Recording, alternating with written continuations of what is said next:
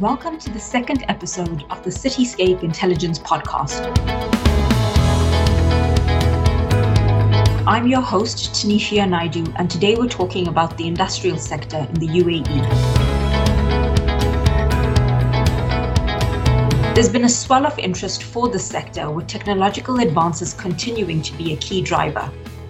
I caught up with Ian Albert, CEO of Colliers in the Middle East and North African region, who told me the rise of automation and value added services is changing the way warehouses operate, leading to a dynamic future, not only in the UAE, but across the globe.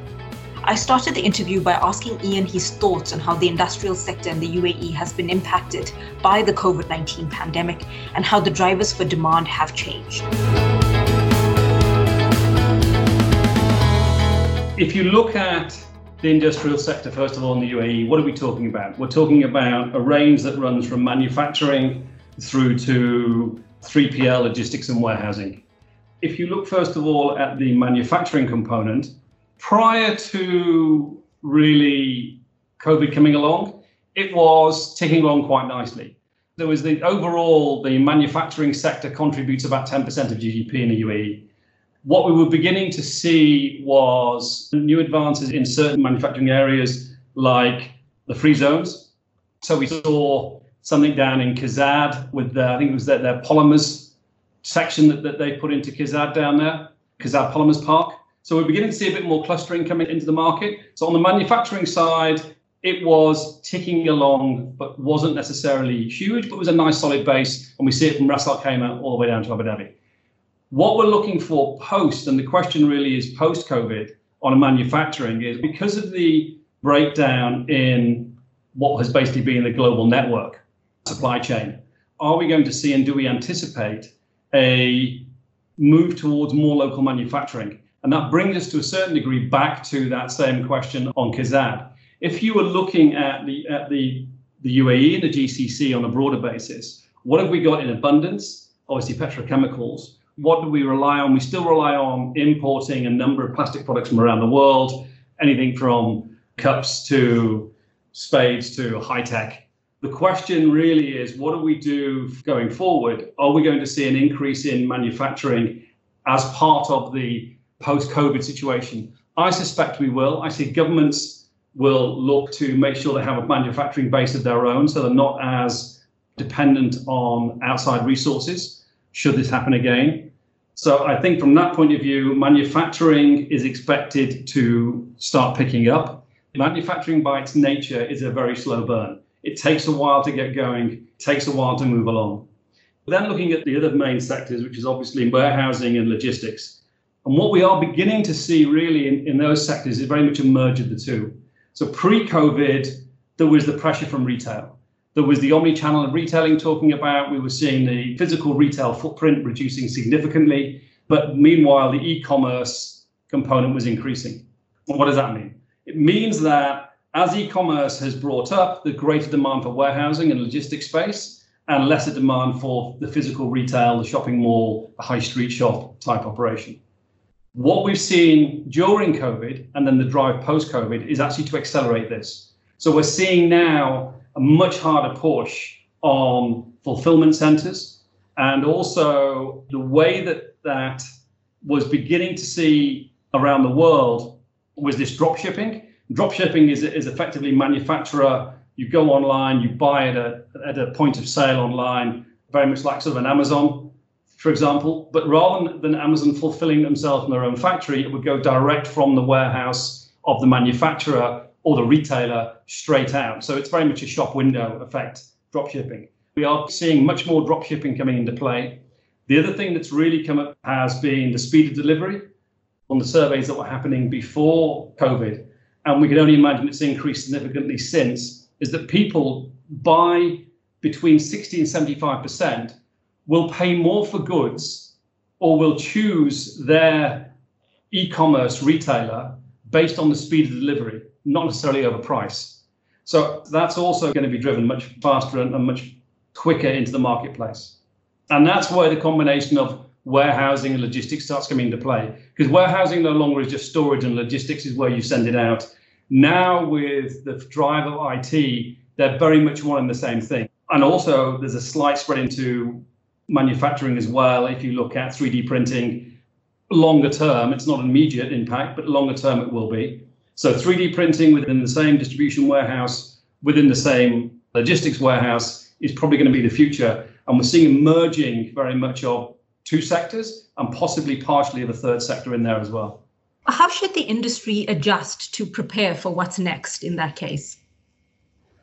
It's massive spends on IT. We've carried out surveys ourselves, and just last year, and if you look at 80% of respondents on our survey and a number of other surveys are all coming back to us and saying that they anticipate to spend a significant amount in IT. Now, IT is a number of things. You've got the starting point for all logistics and warehousing currently right now is the APIs, its application program interface.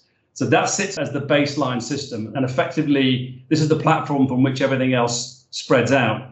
Within there, obviously, that links into Internet of Things, IoT. So you've got the API, the application program interface, linking in with, with the Internet of Things, the creating commerce and collaboration platforms that they need. And then we get into the warehousing itself. When you move into the warehousing, this is where the, the money is really getting spent. If you look at warehousing, now it's about robots. And although the automation component of it is not quite to the same extent that people think, but it is a significant push going forward and that's where the, the change really is going to come into how the industry prepares to go forward. It prepares to go forward on, a couple of bases. One, it needs to look at its current infrastructure, both from an IT and from a physical, in terms of physical robots and physical space for it to operate within. And two, where that location is going to be. Because the next phase of this, as I mentioned earlier, is this price premium or this premium attached to speed of delivery everyone's talked about last mile for many years. We've talked about it before. I don't know how many years ago we, we've started being talking about it. But it is this component now that comes into play. This very much last mile component, not so much for the UAE, because the UAE, one of the things it benefits from is great existing infrastructure. The roads are good, the populations aren't significant distance from each other. So whilst last mile is important, and we're beginning to see it for Noon with their drop boxes and secure boxes that they're putting in, I think they've got one in um, Dubai Marina so we'll see more of these arrive. Amazon, I think, have a, a lockbox as well proponent. So we'll see more local delivery points. But it is the hubs and the smaller hubs that we will see in the denser areas. So the older parts, say, of Dubai, in Deira, you may need to see distribution hubs in there. Whereas for the new areas in Dubai, which are linked on and Abu Dhabi, which are linked through great road networks, it's not as much of an imperative. But if we look at the master plans going forward and the new communities being built through the UAE and, and the markets will return, each one of these will need to have their own distribution hub within it. As more consumers shift to online retail, there is, of course, a pressing demand, as you mentioned. What do you think this means for the sectors? Is this the new normal that we're starting to see, or do you think that this will just be a passing phase in a post-COVID world? No, this is this is absolutely the new normal the online retailing component, as you mentioned, from drop shipping to omni-channeling, retail footprints shrinking from the physical side, but expanding into their logistics and supply chain requirements is absolutely the way the market's going to go. When we did a survey from retailers a month ago, they came back to us and told us the majority of them, 70%, have seen, as you can imagine, a reduction in their physical decline in their physical store sales. No surprise, it's been COVID, people haven't been out there shopping. But the difference has been that's been transferred over to a 20 to 70% increase in their online platforms. Those that have established online platforms, what we saw was a number of retailers struggling and scrabbling to keep up because they didn't have a significant enough online platform to provide themselves with a revenue base during the downturn period. When we look at e commerce overall, e commerce is going to spread out a little bit more than, than we've already thought. You've got new entrants into the e-commerce market. I think this year or late last year, you had Instagram bringing in Insta shopping. Now, one of the things on Instagramming, and this is where retail starts to feed into the demand side for additional warehousing and distribution space, is item returns. If you've got an Instagram shop and you're buying on Instagram, the return policy is the most important component. And the current estimates are that over a fifth of social media buyers, people who buy through social media platforms, which will basically be, you know, impulse purchases. They will comprise almost a fifth of the return policy. Now, if you're running a return policy, then that means you must be able to pick up and resend it back, which means more demand for more physical space on the warehousing and logistics side.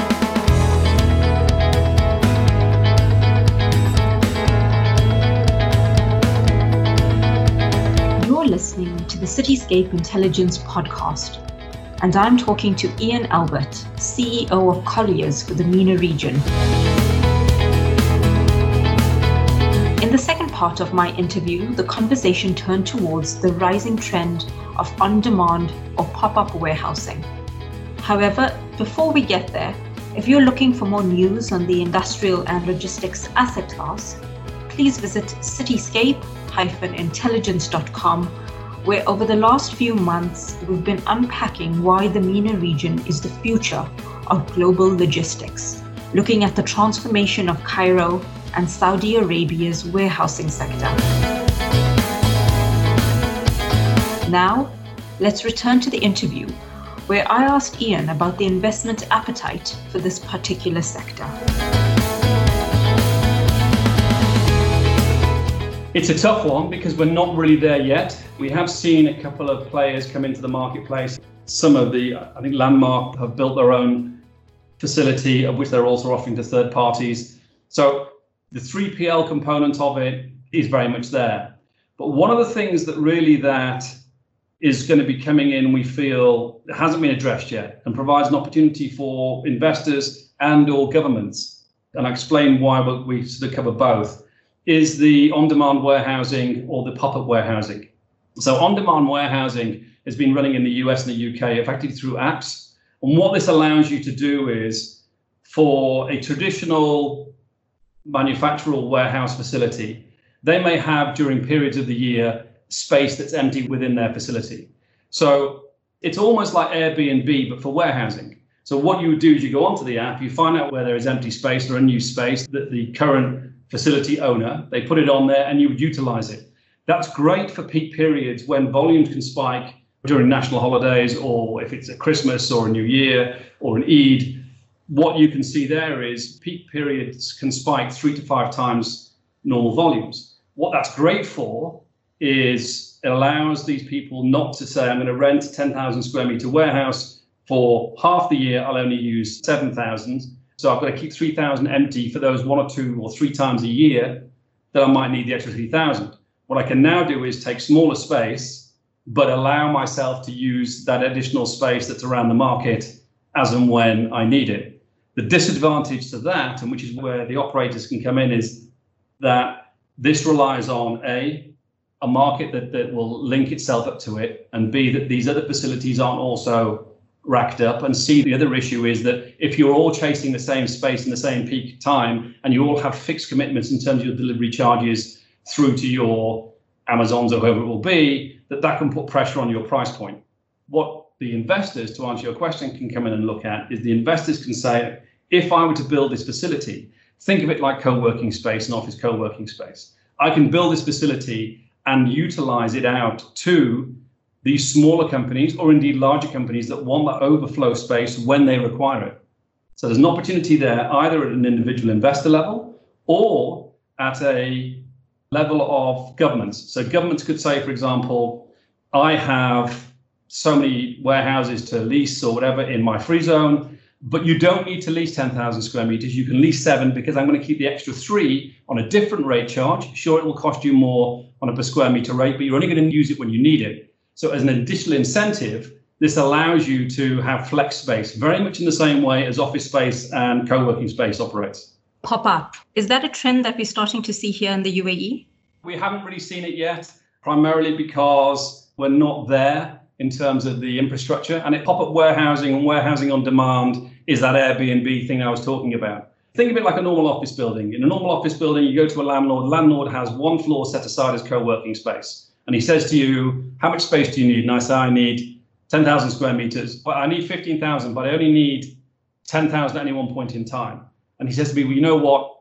Take the 10,000 space and you can use the flex space of the co-working space when you need it. Now, if you do the same thing for warehousing in the same facility, what that allows JAFZA or KEZAD to do is to say, take the space that you absolutely need, but if you need expansion space or if you need flexible space during peak periods during the year, we're going to keep this warehousing open for you or the facility, and you can utilize as much as you want through a simple app. And that's the idea of on demand or pop up warehousing. Well, as you mentioned, I'm sure we will start to see investors re examine their strategies then post COVID 19 to incorporate these new trends. I hope so. At the moment, if you look across the marketplace, it's the one where we have clear indications, the one sector where we have clear indications of long-term sustainable growth, that and hospitality. But obviously hospitality has got to recover. Whereas if you look at the warehousing logistics sector, it's ongoing all the time. Well, before the pandemic hit, we were seeing a lot of activity around the sector. Uh, we witnessed Abu Dhabi airports and Etihad Cargo launch a new terminal. And then, as you mentioned, KEZAD continues the construction of phase three of its uh, logistics park. What are your thoughts and projections around these activities and others that are coming online in light of what's happening over the next year? All of them, to varying degrees, are going to be successful because the demand is heading that way the IT infrastructure is supporting the growth in that direction. COVID 19 has allowed us to a certain degree to drive more local manufacturing. So, if you look at the impact of COVID, if you look at the long term trajectory of the sectors of industrial and particularly logistics, it's all very strong. Having said all of that, there is one caveat, and that is the economic zones Uh, and the, the special economic zones, so the SEZs and the free zones, the competitive landscape for them is increasing significantly around the GCC. Saudi is very much more active now, as we know, in terms of diversifying its economy. It's pushing quite heavily. Abu Dhabi has a number of free zones. Dubai has a number of free zones. So Ras Al Khaimah. Oman is very busy in there as well. So we're beginning to see a lot of comp- competition for JIRA, a lot of competition within not just the UAE, but also the GCC. So whilst the trajectory is very good for the sector, there is regional competition that you need to take account of. Well, you touched on this earlier in the interview in terms of IT infrastructure and the Internet of Things, but what role will automation play in transforming the sector as we move forward? Absolutely. Automation will work hand in glove with as I mentioned earlier, the API application program interface, which will work hand in glove with AI, artificial intelligence as well. All of this is coming together to mean that we have multimodal optimization throughout the supply chain. Where is it coming from? How do I track it? Do I need to have my stock keeping units, my SKUs at, at max? In other words, how much do I have to have sitting in my warehouse? Or how much do I have to have sitting in various other locations? and how, the, how those locations come together really is about that optimization and change of adaptation through the Internet of Things. IoT links everything. And then it, it links everything into the, you know, your barcode, your tracking, your end-to-end of the supply chain. That sits on top of your application program interface.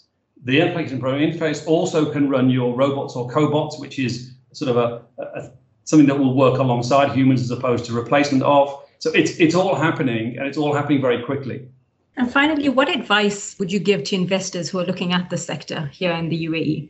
There is absolutely an opportunity there. The question really is who are you going to get in bed with? And the one thing that we have learned more than anything is during COVID is don't rely on the big names. Someone came to you with a contract six months ago and said, I will be the supply chain manager for British Airways, you would say you have landed a golden contract. And uh, you couldn't get any better. And where is British Airways today?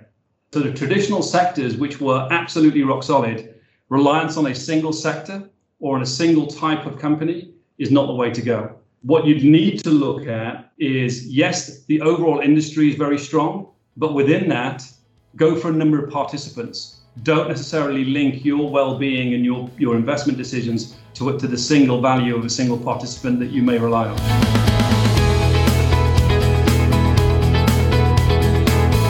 Thank you for listening to the Cityscape Intelligence podcast.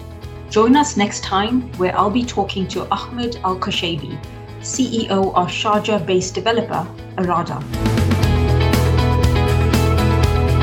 If there are any topics you would like us to explore, get in touch with us at info at cityscape-intelligence.com. I'm Tanisha Naidu, and until next time, goodbye.